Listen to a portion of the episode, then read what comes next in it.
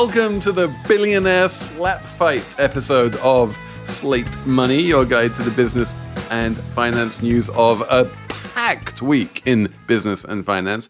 I am Felix Salmon of Axios. I'm here with Stacey Marie Ishmael of Bloomberg. Hello. I'm here with Emily Peck of Fundrise. Hi. Hello. Uh, oh my God, how much do we have to talk about today? We so have much. so much. We have Elon Musk, we have Rivian, we have IPOs, we have capital gains taxes, we have inflation, we have people quitting their jobs, we have Johnson and Johnson, we have General Electric, we have the end of the conglomerate, we have so much that we had to take the whole bit about people going off the record and put it into Slate Plus. It is a jam packed show. Um, we are going to somehow manage to squeeze Imogen Heap into there. Everything is in here NFTs, you name it, crypto. Stay tuned because this is the ne plus ultra of Slate monies. It's all coming up after this. When you need mealtime inspiration, it's worth shopping Kroger, where you'll find over 30,000 mouthwatering choices that excite your inner foodie. And no matter what tasty choice you make, you'll enjoy our everyday low prices, plus extra ways to save, like digital coupons worth over $600 each week. You can also save up to $1 off per gallon at the pump with fuel points. More savings and more inspiring flavors make shopping Kroger worth it every time. Kroger, fresh for everyone. Fuel restrictions apply. Hey guys, it is Ryan. I'm not sure if you know this about me, but I'm a bit of a fun fanatic when I can. I like to work, but I like fun too. It's a thing. And now the truth is out there. I can tell you about my favorite place to have fun Chumba Casino. They have hundreds of social casino style games to choose from, with new games released each week. You can play for free anytime, anywhere. And each day brings a new chance to collect daily bonuses. So join me in the fun. Sign up now at chumbacasino.com. No purchase necessary. Group. Void were prohibited by law. See terms and conditions. 18 plus. I'm going to start with deconglomeratization, Emily. All right. Very cool. very sexy. It's a it's a cool and sexy word, but there are two of the biggest and most storied companies in America. If you grew up in, you know, when I grew up in financial journalism in like the, the 90s and 2000s, and you had the Dow 30, and it was all about these big blue chip stocks, that there is nothing more blue chip than General Electric and Johnson and Johnson. These these are the the bluest of the blue chips. And they both do a huge number of different things. And both of them this week have announced that they are splitting up and becoming multiple different companies. So Johnson Johnson is splitting into two. It's got the healthcare business and it's going to also split into its consumer business. General Electric is splitting into three. It too has a healthcare business. It's also going to create a power business, which is basically lots of turbines. And then it's also going to do its jet engine business. This is the end of GE, basically. GE is just basically not going to really exist um, in any kind of recognizable form after this. And honestly, I kind of think it's the end of Johnson Johnson as well. Um, you know, this idea that you can bring together companies in so many disparate industries and do a whole bunch of M&A and create this sort of world-spanning giant um, seems to be on the outs. It's almost impossible to think of basically any company in America that does that anymore, with the possible exception of Berkshire Hathaway, which is kind of its own sort of unique. What about 3M? Yeah, I feel like yeah, maybe 3M. I mean, I feel, but again, like I, I feel like it's only a matter of time until 3M just kind of gets bought up by some massive private equity fund and spun out into a hundred different businesses. You know, like the um the driving idea behind GE was always that there wasn't really any synergy between these businesses, but that what GE had was incredible management chops, right? And it had these amazing managers who would go to management school in, in like upstate New York. And once you were trained as a GE manager, you could manage anything. And then suddenly you got parachuted into some business. And like, because you were a GE manager, it would make lots of money. And um, and two things happened. Like one of those things was that the, it turned out that the GE managers weren't very good after all, and they would do dumb things like buy Alstom, which was this French power company that was worth like a negative amount of money and spend like $20 billion on it. Um, but the other thing that happened was that the sort of central core of GE, the sort of coordinating function in upstate New York that didn't really create anything and had no revenues, but was was you know the place where managers learned how to manage and that kind of thing just became bigger and bigger and bigger over time to the point at which it just became this massive like cost center and now they've realized like there's no point in having that and we're just going to lose it It was unmanageable, as it were. Wow. Sorry. big companies are often unmanageable right so like so like facebook is unmanageable but like the reason why facebook is valuable has nothing to do with the quality of its managers whereas like the the reason why ge was like so profitable for a long time according to ge was the quality of its managers in fact it was all financial engineering which came unstuck during the financial crisis but that's a different story I, I, I was wanting to ask you too. I mean, what is the reason? Is there a reason more broadly that these kinds of organizations, conglomerates, have fallen out of favor? Is there like a trend here, something to watch? I know that in these times, in 2021, managers have actually fallen out of favor. Like companies want to be lean and they want to be flat. Shots fired. I mean, it's true, right? I mean, it's not what it used to be. To be manager, there's fewer managers now than there used to be, I believe. Um, if you read Stacey, like like- Harvard Business Review, right stacey think of a company which is famous for having really good management Well, as you say, that was the claim to fame of GE. It's I can't think of a single tech company when, in which anybody would be like, and you know what? The reason to work there is you will be managed like you've never been managed before. Right, like Steve Ballmer was famously, you know, was a terrible manager. Like Bill Gates was a terrible manager. Mark Zuckerberg is a terrible manager. Steve Jobs was a terrible manager. I think Tim Cook gets, you know, credit for being a decent manager, but like in general, he's an incredible operator. That's Right. that's for sure. And it's it's weird because I was having a I was having breakfast with a source this morning and they're trying to hire up. And one of the things that they were saying is they treat hiring like execution. That one of the most important things that they assess whether somebody can execute is how well they hire and how well they can manage. And I just feel like it's such a refreshing slash old school perspective on on so many of what we're dealing with these days. It's, it seems really like something that's fallen out of favor, partly because most people aren't good at it. right. And even the people who are good at it aren't sort of going out and trying to boast about how good they are at it. Right, exactly. It's not like invest in us because we're amazing.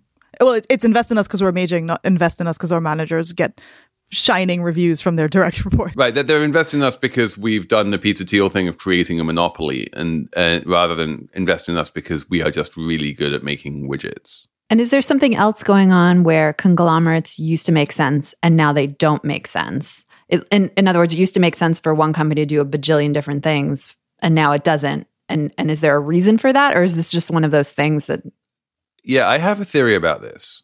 And and my theory is that this is kind of related to the move away from dividends and towards stock buybacks, which is the big blue chip companies like J&J or GE always used to and still do really to this day take great pride in maintaining their dividend. And they would pay like a reasonably hefty dividend every quarter. And the stock traded on some level on a multiple of dividends right? Like you had you had a dividend yield. I can't remember the last time i heard anyone talk like seriously about a dividend yield. But like this was the case definitely in the 70s in the sort of heyday of the conglomerate that individuals would go out and they would buy their thousand dollars of GE stock or whatever, and then they would get dividend checks every quarter, and they would live on those dividend checks. That was that checks. That was the income they were getting from their stocks. That you know they were income stocks, and in a world where maintaining a dividend is incredibly important, having a diversified group of businesses is incredibly valuable because if one business does badly in a quarter, then that's fine. Another business can do well and pick up the slack. And so you get like natural diversification within the business.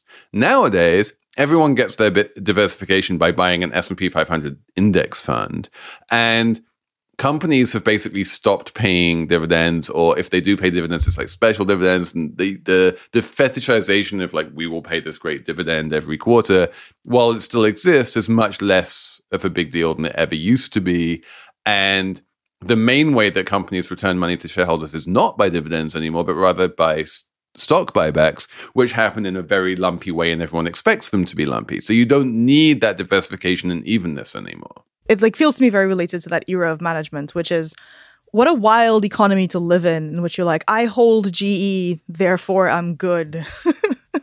because I'm gonna live off dividend income. It's just it, it's such a novel this is like me, elder millennial, ca- can't wrap my brain about this previous way in which people survived problem. But yeah, truly, truly a comment on the financialization, the internetization, and just the like the dramatic shifts in in income distribution and wealth and how people get and don't get it that we that we continue to see. Yeah. And GE also just, it, it's at home right now, we're watching 30 Rock. And I don't know if you guys remember 30 Oh, Rock, wow. but the Alec Baldwin character is meant to be this GE executive and he's hilarious and worships Jack Welch. And it's a total send up of that culture. And I feel like, His name is Jack. yeah, it's, it's Jack Donaghy. I yeah. actually Jack, Jack Donaghy is the vice president of East Coast Television and Microwave Oven Programming, Yep.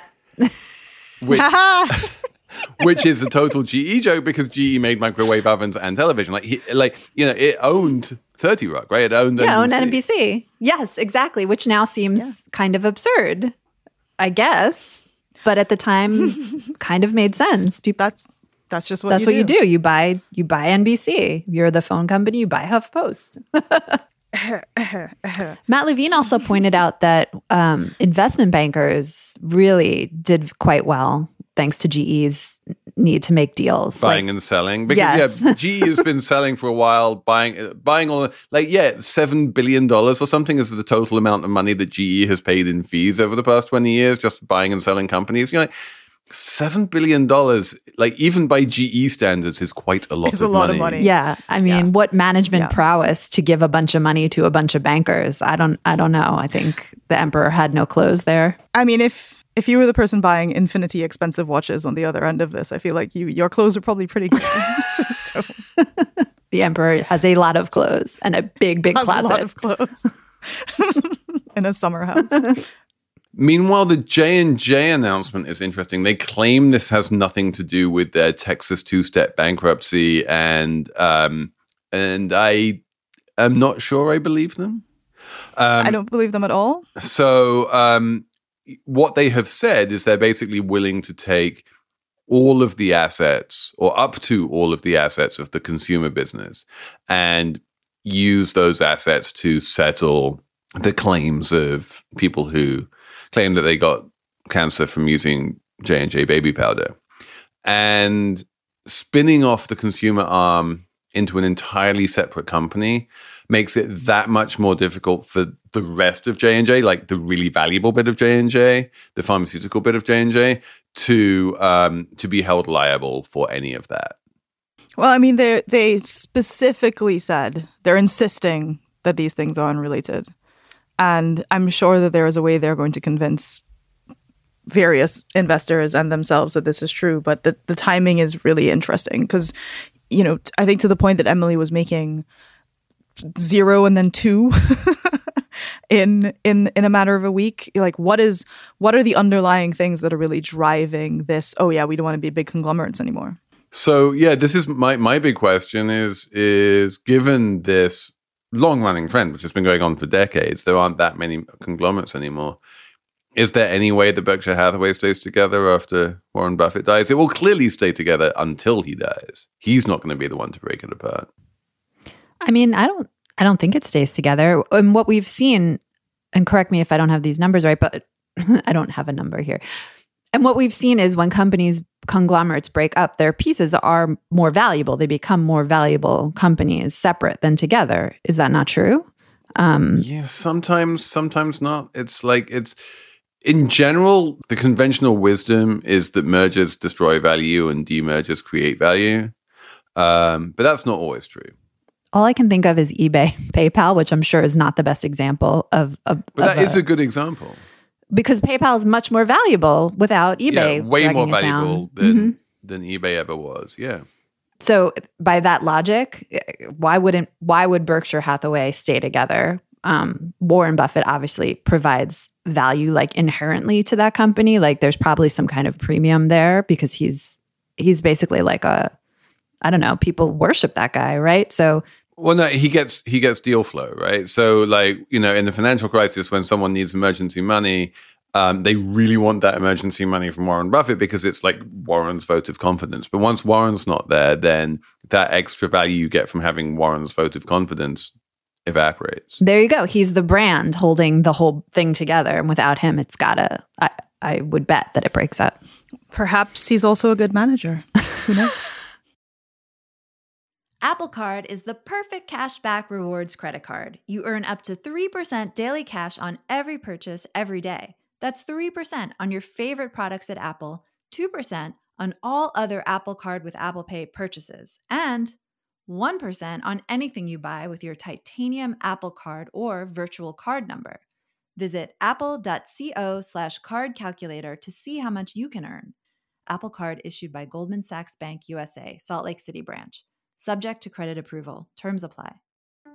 Hello, I'm Imi Harper. On the Slow Newscast from Tortoise, I tell the story of how a Hong Kong billionaire was silenced. I got bombs thrown into my house. I got people came here, ransacked my computer, and I, I got people threatening me. I got this and that, but I'm safe. and what it reveals about the freedoms Hong Kong no longer enjoys. Listen to Hong Kong's rebel billionaire on the Slow Newscast, wherever you get your podcasts.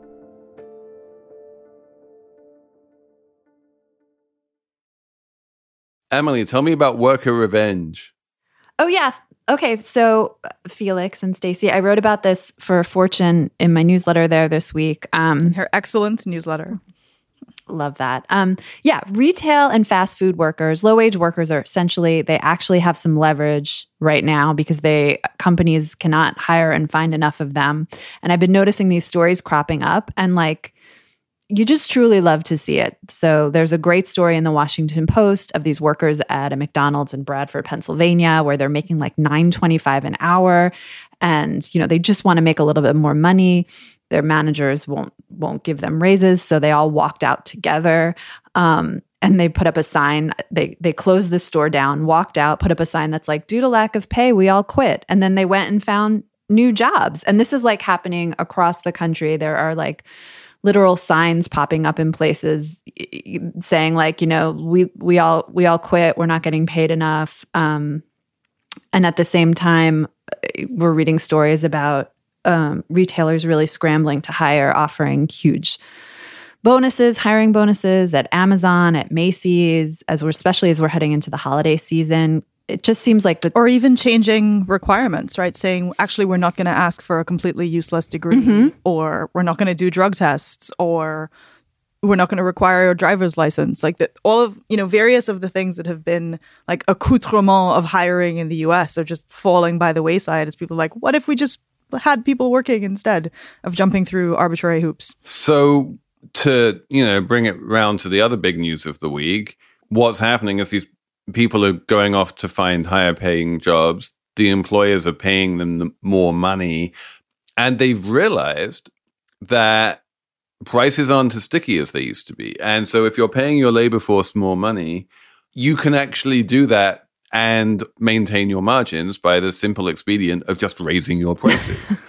and so this is how you get to 6.2% inflation. and that's the big news of the week that I suppose we should we should get In- into. inflation inflation is big, it is real, it is 6.2%. We can argue Is it about transitory? how whether or not it is transitory or even what transitory means. I think most people have given up on even trying to unpack the meaning of that word, but it is definitely become a major political football at this. And it is something that people really hate. And one of the things that fascinates me is that even if you have way more money than the increase in prices. So, you know, if the amount of money you have to spend every week goes up by like $75 because, you know, the grocery bill goes up and the gas bill goes up and the restaurant check goes up and everything else. And meanwhile, you have like $300 extra in child support and a bunch of extra money in wages because you got a raise, because you quit and got a better paying job, you know, and you can more than cover the rise in prices. You still feel really bad about inflation. You still think inflation is a bad thing. And that dynamic where, especially among like the bottom two quintiles of the income distribution, where we've seen very, very large increases in both wages and wealth, they are still deeply unhappy about inflation. And so, like, this is a real problem politically. Um, but yeah, that, it's no one is coming out and saying, or very few people are coming out and saying, this kind of inflation is great because it's just what happens when people pay me more. First, I, I wanted to say that I feel like for months people have been talking about inflation. Republicans, especially, have been saying it's it's here and it's really terrible and blah blah blah. And there's been so much pushback from economists and like econ Twitter being like, no, no, nothing to worry about, just transitory. And I feel like when this number came out this week, that officially ended that kind of no, no, don't worry about it kind of rhetoric. Like no one is saying that anymore. That's over. I I think what you're seeing now is a little bit of consensus that, okay, inflation is happening and it's happening a lot more than we thought. And we actually don't really understand what it's like to live with inflation because it, the last time it happened hasn't like, been true for such a long time. Yeah, like the last time it was the 70s. I read a, something today or yesterday that was like, don't compare this inflation to the 70s, compare it to post World War II. And I was like, oh my God, we're really like swimming in uncharted waters right now. I, I feel like anyone who tells you they know exactly what's going on with inflation and with the economy is they don't i don't think i think this is something yeah. new but the 70s are really important because um, and it's not just because this is a country run by septuagenarians you know who who do who do remember the 70s but it's also because the 70s were the point were the one point at which inflation was a genuinely damaging economic force. Inflation in general is not hugely damaging, right? Like it, there aren't that many people who just have massive savings accounts or checking accounts or cash under their mattress or whatever, which just gets like eroded away in in value. But in the 70s, what you got was this self-fulfilling inflation, right? You had this what's known as an inflationary spiral where workers demanded wages not so much to make up for the degree to which prices had gone up, but to make up for the degree to which prices were inevitably going to go up in the future. And that people started right raising their prices because they knew that, you know, consumer prices would get raised because the manufacturers knew that producer prices, the amount that they needed to pay to their suppliers, were going to go up in the future. That people looked out a year and ahead saw like the inevitability of inflation inevitability yeah and raised yeah. prices today as a result of future inflation. And that inflationary spiral where like it becomes very self-fulfilling was a real problem in the 1970s and 100% does not exist right now. And it really didn't ever exist before the 1970s either. It was this very peculiar um, thing that started with like the oil shock and and but one of the problems is that whenever inflation looks like it's spiking and especially right now the fears of inflation feel much more real because of the risk that that inflationary spiral might emerge and I have to say that for the time being, at least, I'm pretty sanguine about this. I don't think that inflationary spiral is going to emerge but it does explain why people get so scared about it. Okay. And I think that fear, uh, one of the consequences is probably going to be the Biden administration's Build Back Better bill, which is the 1.97 trillion dollar bill that has a lot of policies in it to combat climate change, free universal pre-K, all this stuff. I think there's a fear now that if they spend if that bill gets passed and they spend that money, it's going to be too stimulative and it's going to make inflation worse, which probably isn't true, but the fear of that It is happening spread is out over many years. 10 years. So- yeah. I, So it's not like the they're problem. just dumping 1.7 trillion dollars into the economy tomorrow, which really would Mm-hmm. exacerbate inflation. Um, the Biden administration keeps on um, wheeling out this talking point that a bunch of Nobel w- Prize-winning economists have said that the Build Back Better bill will be disinflationary, which I'm not convinced about that either. But yeah, definitely there's this, you know, there's this feeling that inflation has been caused by fiscal policy being too loose. There's another feeling that it's been caused by monetary policy being too loose.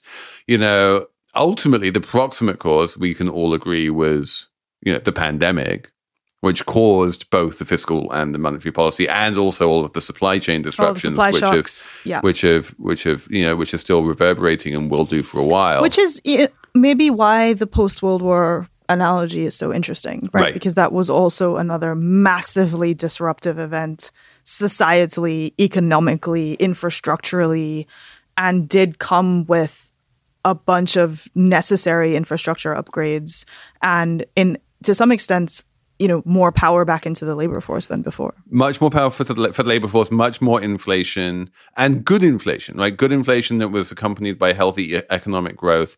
And like that was like pre 70s inflation where people weren't actually worried about it that much. the trick with inflation is not to worry about it exactly.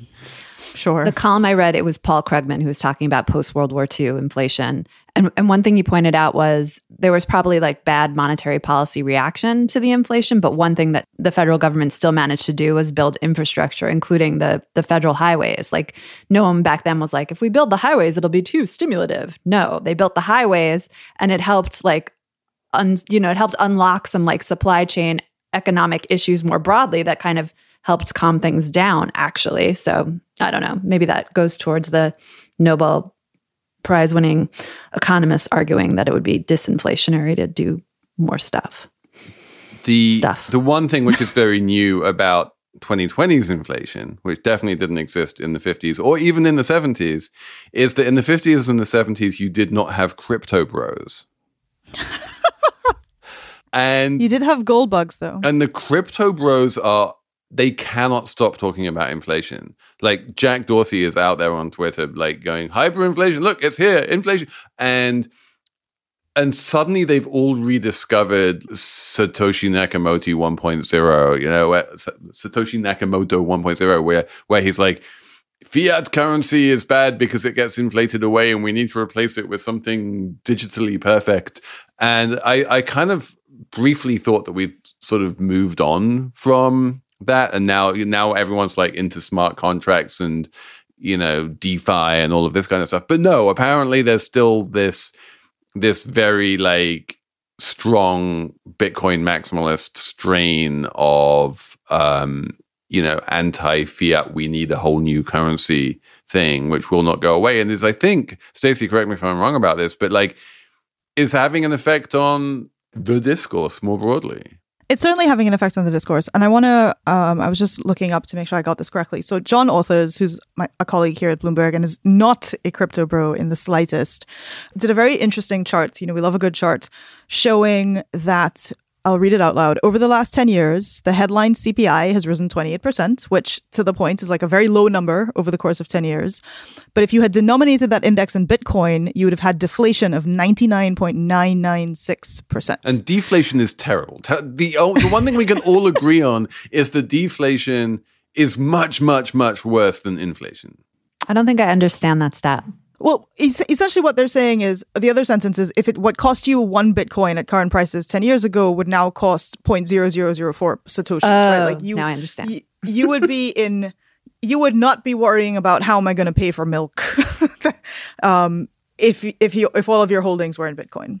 And this is this is very much to I can't believe I'm going to say the sentence to the to the Bitcoin maximalists credit is very much one of the biggest underlying premises of Bitcoin that if you are worried about inflation, this is an asset that you should hold. But but no, but yeah, but no. I'm gonna I'm gonna. but no. Can I just say Felix but no a lot of time because uh, I need to stop being angry and st- start trying to speak in full sentences. All right.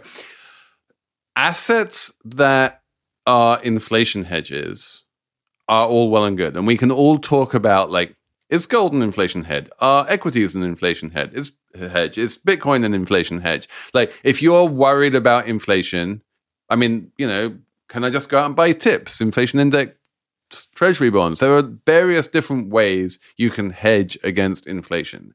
And if you know the bitcoin people reckon that they found some clever asset class that hedges against inflation like all power to them they can go out and buy that asset class and it goes up when there isn't inflation and it goes up when there is inflation and it goes down in both situations as well and it's just like very volatile. As a currency however the last thing you want as a currency is anything disinflationary. If you have deflation in a currency that is terrible. If the price of everything is going down, if especially if it's going down fast, but even if it's going down slowly, that is terrible because it is this constant, significant incentive to not buy anything because it is going to be cheaper tomorrow. And so no one buys anything. It's incredibly bad for growth. You need a little bit of inflation in order to keep growth going. If you have deflation, then the economy just kind of grind slowly to a halt because no one wants to buy anything ever because it's just they'd be better off just waiting for it to get cheaper. Is that really how people Yeah. think?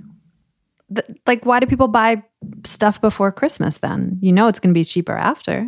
Like, Well, people that's still because buy they need stuff. to give Christmas presents. Yeah, and you need to buy milk. I mean, I, I, am sure you're right, Felix, whatever. But like, people buy stuff for all kinds of wild reasons, and they're not always going to do the logical thing. Like, I'm just logically going to sit and not buy a, something. No, no, okay, price but is like, going down. let me give you a real example, which is used cars. Right, everyone knows that we have like a very artificial situation right now going on in the used car market. The used cars are crazy high. They're certainly going to come down in price in the future. And if you ask anyone who knows anything about cars, should I buy a car right now? They are all going to give you the same answer, which is no, you should not buy a car right now. You should wait for prices to come down. If you know that prices are going to go down in the future, and if you have the ability to wait, then you wait. And that's what everyone in the car market is doing. But that's broadly what everyone in the economy does in a deflationary environment. Okay. But just to ask you one more thing. So if there's inflation going on um, and I need to do something with my savings, so they're not just, it's not just losing value, does it not make sense to just buy some Bitcoin or whatever? Because we know that's to, the price of that is going to go up lots and lots more than my savings account. There you go. If you know that the price of Bitcoin is going to go up lots and lots, then buy Bitcoin. Like you know, that's that. But, That's but you the theory, do that right? regardless. But you do that regardless of inflation, right? The price of Bitcoin has gone up lots and lots over a decade in which there was no inflation, and it may or may not go up lots and lots in a decade when there is high inflation, or there may not be high inflation. But like, there is no correlation between Bitcoin and inflation. Right. Okay. Yeah.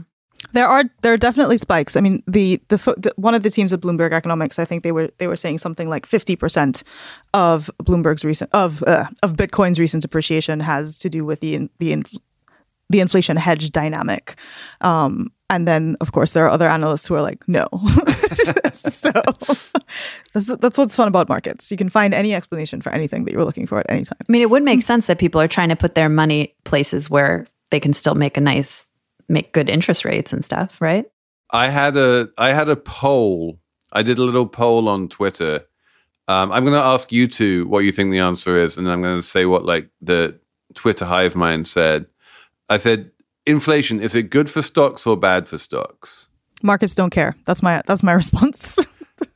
Um, so um, yeah, Stacey says like basically neither. Um, Emily, Well, I I would want to agree with Stacey, but for the sake of Contrarianism. thank you, I'll say it's good. it's good for stocks because you want to put you'll put your money there. you are you are in the majority. We had two thirds saying it was bullish to only one third saying it was bearish. I think I'm I'm with you. I'm in the majority. If inflation is, you know, allowing you to raise prices and keep margins high, um, and like you're just selling goods for whatever they cost in real terms, which is what companies do. If those real terms are going up in nominal terms, then you have that lovely little sort of tailwind in terms of increasing your profits and cash flows and everything. And I think it's good for companies. The argument that it's bad for companies is you know it basically relies on the central bank reaction function it's like well the fed is going to have to raise interest rates and if interest rates go up then discount rates go up and if discount rates go up then the net present value of future cash flows goes down and so that yeah blah blah, blah. like there is an argument that inflation is bad for stocks but i think probably the the wise mind here as ever is is stacey's and it really doesn't make any difference Hi, this is Dahlia Lithwick, host of Slate's legal podcast, Amicus. If you're listening to this show, you might be interested in Amicus's live show that we're hosting in Washington, D.C. on Tuesday, May the 14th. My colleague, Mark Joseph Stern, and I will be talking to some amazing guests, including Sherrilyn Ifill and a sitting state Supreme Court justice all about how originalism, a relatively recently invented way of interpreting the Constitution, has taken over the Supreme Court and radically reshaped the law. It's been doctrinal rocket fuel for the conservative legal movement and facilitated the rolling back of abortion rights, the expansion of gun rights, and the obliteration of the separation of church and state. And as another wildly consequential Supreme Court term careers to its end, the court's originalists are on a tear. But there's something you can do about it, and we hope you'll join us in DC on May 14th to explore the possible pathways out of the current situation. Go to slate.com slash amicus live for tickets. what was the big twitter poll of last weekend I mean, basically, Elon Musk asked the internet if he should sell a bunch of his Tesla shares. 10% of his Tesla shares. Indeed. And he's like, and I will abide by the results of this Twitter poll. Then Twitter was like, bring it on. And they were like, yes, Elon Musk, you should sell 10% of your shares. And lo and behold, Elon Musk has sold a bunch of shares. Should I read it aloud? Yes, please read it aloud. Okay. Much is made lately of unrealized gains being a means of tax avoidance. So, I propose selling 10% of my Tesla stock. Do you support this? So he makes it into this thing about um, billionaire taxes. And, and then, yes, 50, 58% of his followers do support him selling his stock. 58% of people who voted in the poll, because you don't have to. Right. I'm sorry. You're right. Yes. 58% of people bored enough to vote in his poll. Whereas the the overwhelming majority of the replies to the poll came from like Elon Musk, Tesla stock holding fanboys who were like, "No, don't do it. It's going to make my stock go down." And it did. and it, well, I mean, like the stock is still worth like you know a thousand well over a dollars, thousand dollars pretty much. share. I think I, I feel like they're all probably fine. Um, there is a conspiracy theory which I suppose we ought to entertain. Elon Musk knew that he had to sell a bunch of stock anyway for various tax reasons associated. It's not a with- conspiracy theory. That's just that's like a fact.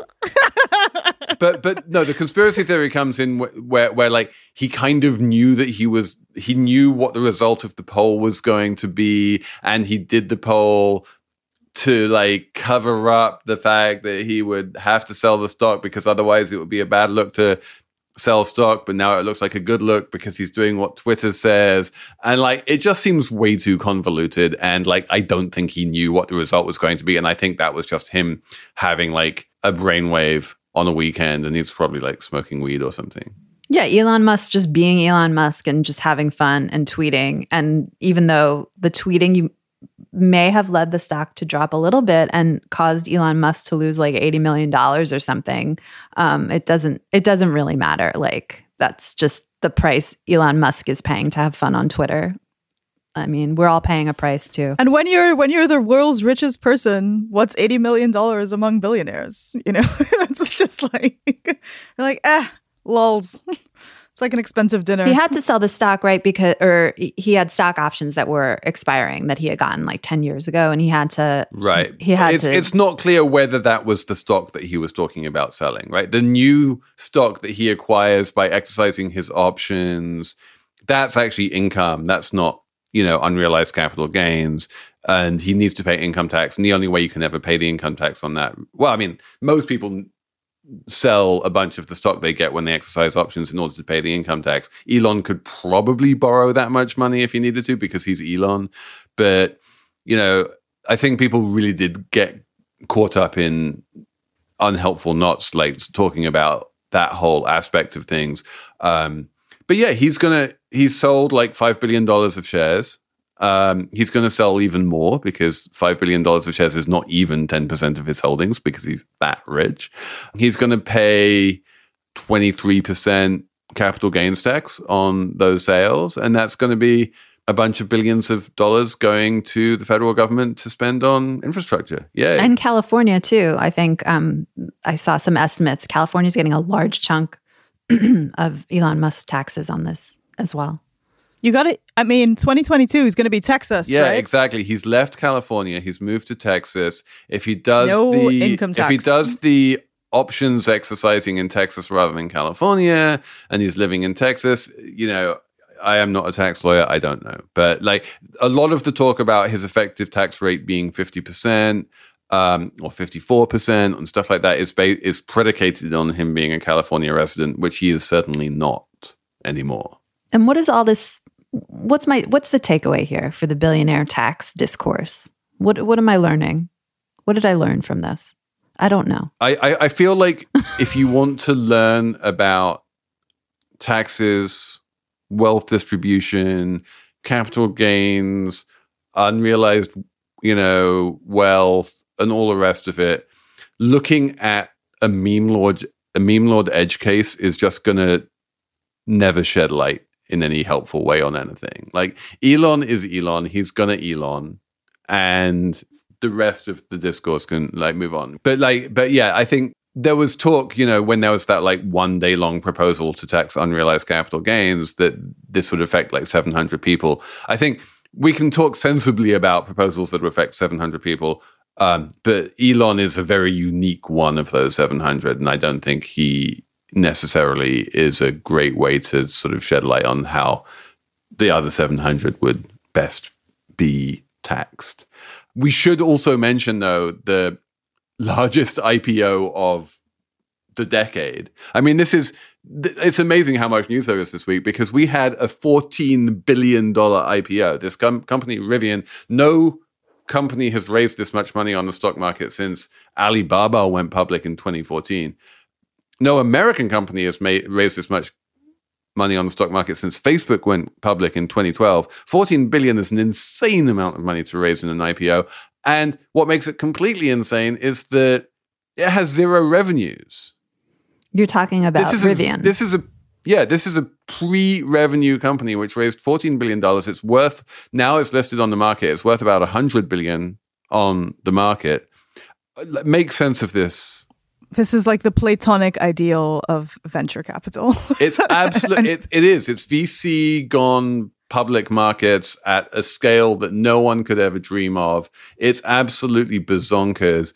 And the only reason I think I'm I feel comfortable saying that the only reason that Rivian is worth 100 billion is like a relative value trade with with Tesla, right? It's like if Tesla's worth a trillion, then Rivian's probably worth you know 0.1 Teslas. So we should say that Ri- Rivian is, I think it's a 12 year old uh, EV electric vehicle company that I think specializes in electric trucks. It has backers like it has Amazon backing it, and I think the idea ultimately is to build some kind of like And electric and Ford Ford has a big shareholding. to build some kind of like electric delivery vans, which does have some potential. Um, but the, the difference, and Dan Primack had a good piece this morning, the difference between Rivian and Tesla and why that comparison may not be correct is because when Tesla IPO'd, it was it was less far less mature than Rivian is right now. So it had more like runway to to get big. It didn't have as much VC backing. Like Rivian already had a billion dollar plus valuation um and or you know it was just has more money it has less to room to grow now because it's so valuable it, it's it's a different situation than tesla and it seems kind of doomed to me actually like you might have made money this week on the ipo but like going forward i don't know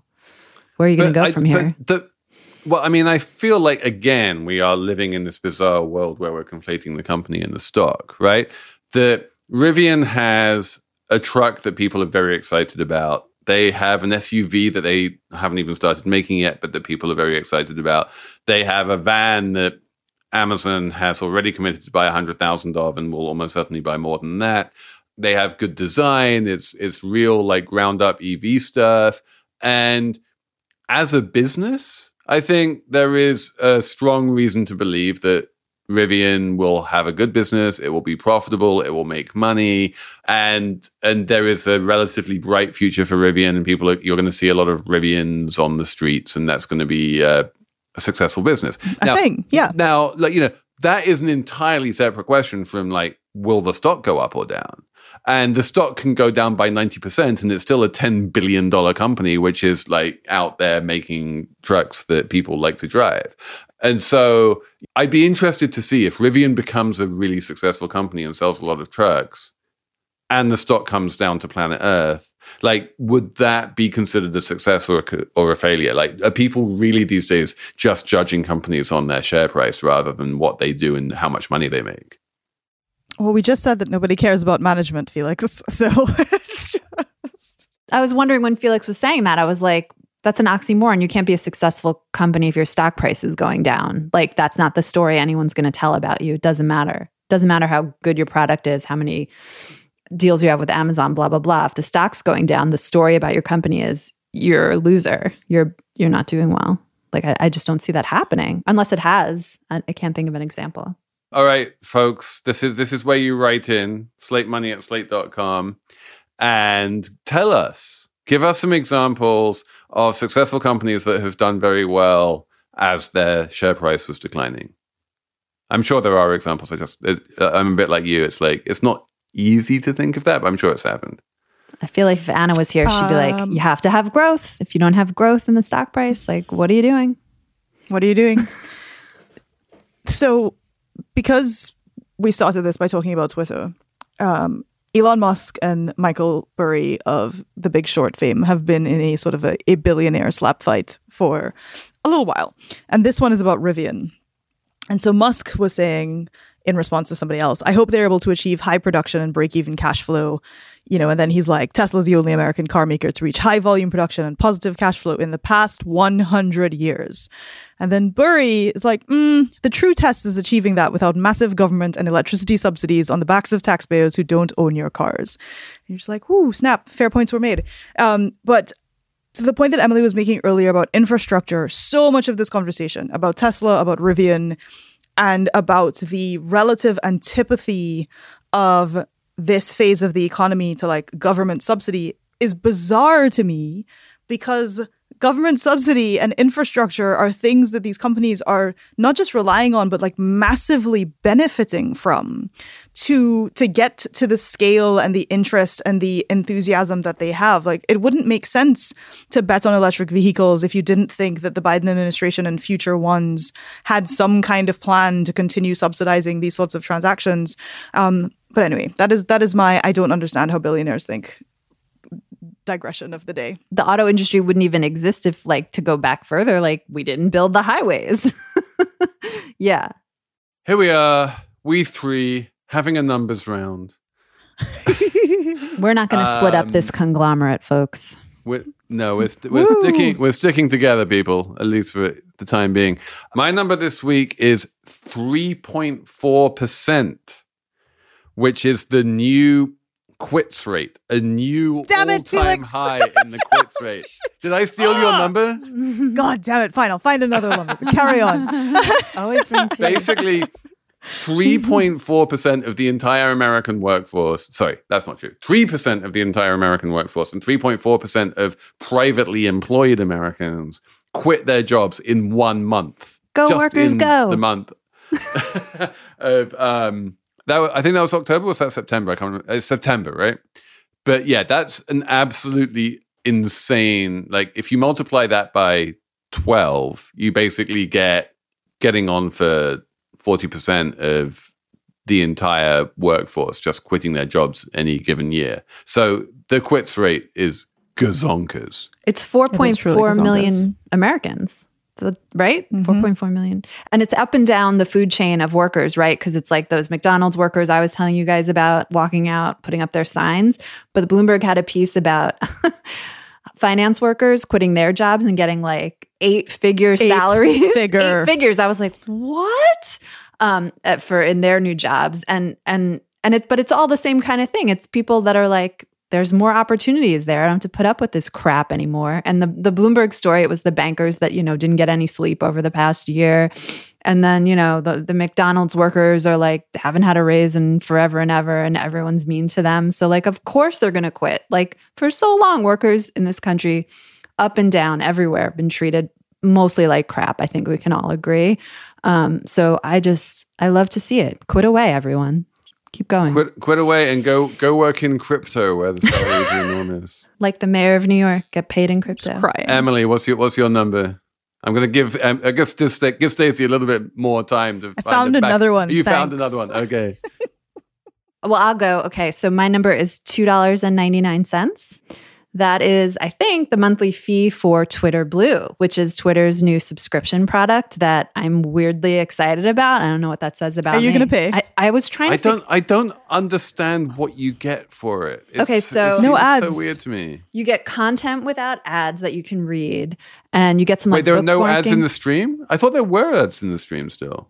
Did they take out the ads? Uh, let's not talk about that. I don't know. Do you know, Stacey? I only know you get some content. It's the only. It's the ad-free. only thing that would make me pay No, is if I no longer have rando promoted tweets. But you- in my stream, I would pay two ninety nine a month. You that. also get, which I think I'm kind of excited about, an undo, an undo button. So, like, you write your tweet, you hit tweet, and you have 30 seconds in which you can click undo to take the tweet back. And I feel like I Isn't that just the same as that. the delete button? No, delete. You always have.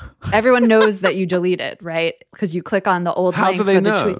Because you click on the link for the for the tweet, and it says this tweet has So been what deleted. happens if you click on the link for one that was undone? It's gone, baby. It's gone. It's undone. Time has been reversed. And I, I, feel like I this is like not that. worth thirty six dollars a year. I think it is. I think also Kara Swisher pointed out like this is just their first try at subscription at a subscription product. Like Amazon Prime in the early days wasn't so great, but now Amazon Prime is like, why would you buy anything on Amazon if you're not a Prime member? I mean, that's just my opinion, but it's true. I think My- it's going to be the same kind of thing. My favorite tweeter is Stacey Marie Ishmael. Stacey, you have a you have a little tip jar on your on your Twitter. Has anyone left you a tip yet? Yeah, well, so I was I was in the beta and I just I thought I switched that off. Literally never have I received it. Like, you know, I have some amount of followers, and not a single person has ever been moved to be like, "Here's a dollar for your tweets." Well, your tweets are Like, so good, zero. Stacey. This You- is your an tweets are outrage. You've never given me a dollar, Emily. so it's okay. I, you know, I'm I'm very fortunate to have a full time job. I'm I'm like good, but you know, if I were sort of a creative professional who was like, great, I can, you know, I can try something with tip jars or I can try something with super follows, I would have a lot of questions about what my expected earnings would be on a monthly basis. Um, well, no, you wouldn't really. You'd know, your expected earnings would be zero. You should quit. Indeed, the sustainability, right? Indeed, and get an eight figure job working on Wall Street. exactly. Um, Eight figures. Ha. Eight figures. Eight figures is a lot of figures. It's just a lot of figures. I mean, depends on inflation, right? Woo! well, I mean, if if, if if you make if you make like hundred and thirteen thousand dollars and forty eight cents, that's eight figures. Felix. All right. So my number My number is four, which is the number of virtual apes. Yes, yes. Stay with me. are they bathing? Are they bored apes?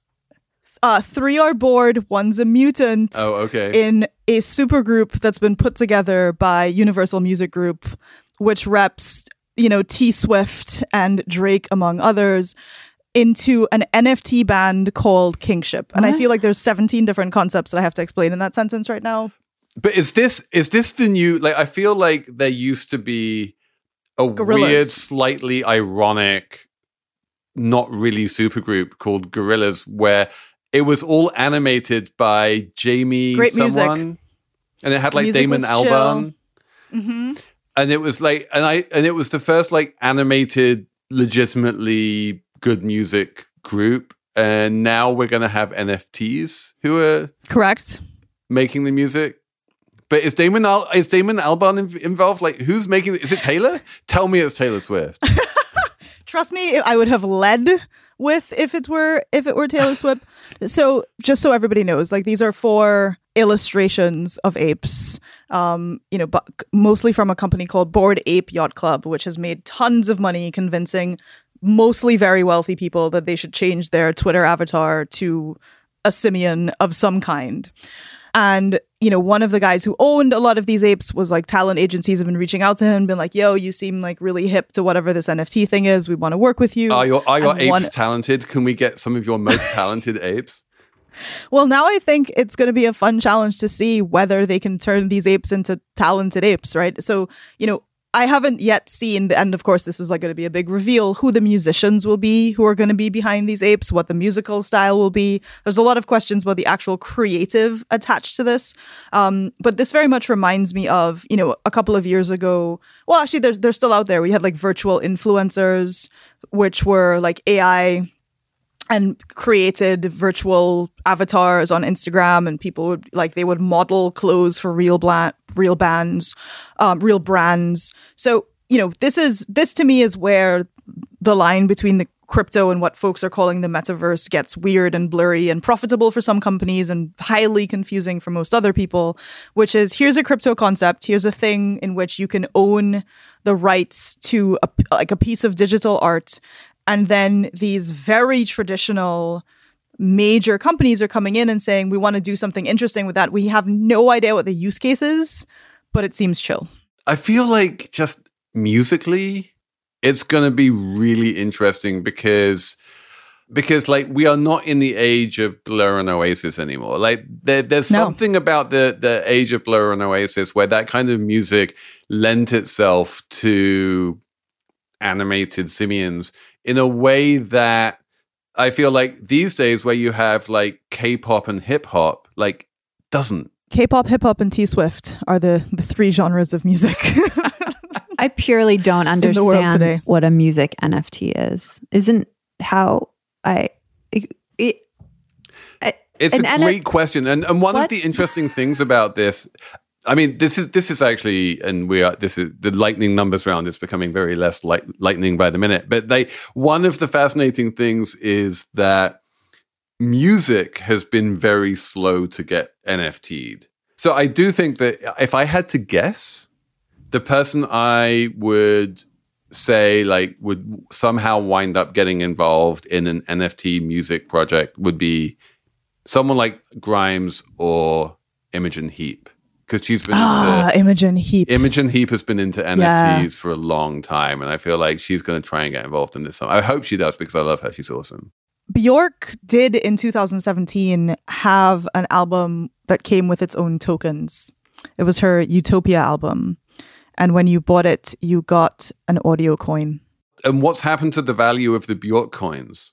The latest number that I can find on that was earlier this year is that they were trading at around four pence and they were worth around 15 pence at the time So they they went down from 15p to 4p. to 4p. I'm I'm I'm long Bjork coins. I'm like ne- never mind Ethereum and Bitcoin. I'm I'm just going to like load up on Bjork coins because she was clearly and you know she was always ahead of the game. she she was the first mover and like eventually the first movers will get rewarded. So I think that's it for us this week unless you're a Slate Plus listener which you should be because we will talk on the record about off the record on background. on background. No comment. We're going to talk all about like how to understand news articles when PR people insist on being on background the whole time. That's coming up in Slate Plus. But otherwise, thanks for listening to this show on this very busy news week. We, we will be back on Monday with Ed Lee talking about episode five of Succession in a show that is produced by Shayna Roth, who's amazing, who produced this too. Thank you very much. Oh my God.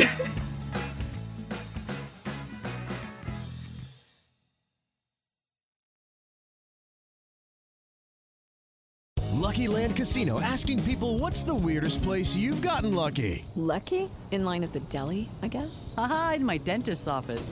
More than once, actually. Do I have to say? Yes, you do. In the car before my kids' PTA meeting. Really? Yes. Excuse me, what's the weirdest place you've gotten lucky? I never win and tell. Well, there you have it. You can get lucky anywhere playing at LuckyLandSlots.com. Play for free right now. Are you feeling lucky? No purchase necessary. Void where prohibited by law. 18 plus. Terms and conditions apply. See website for details.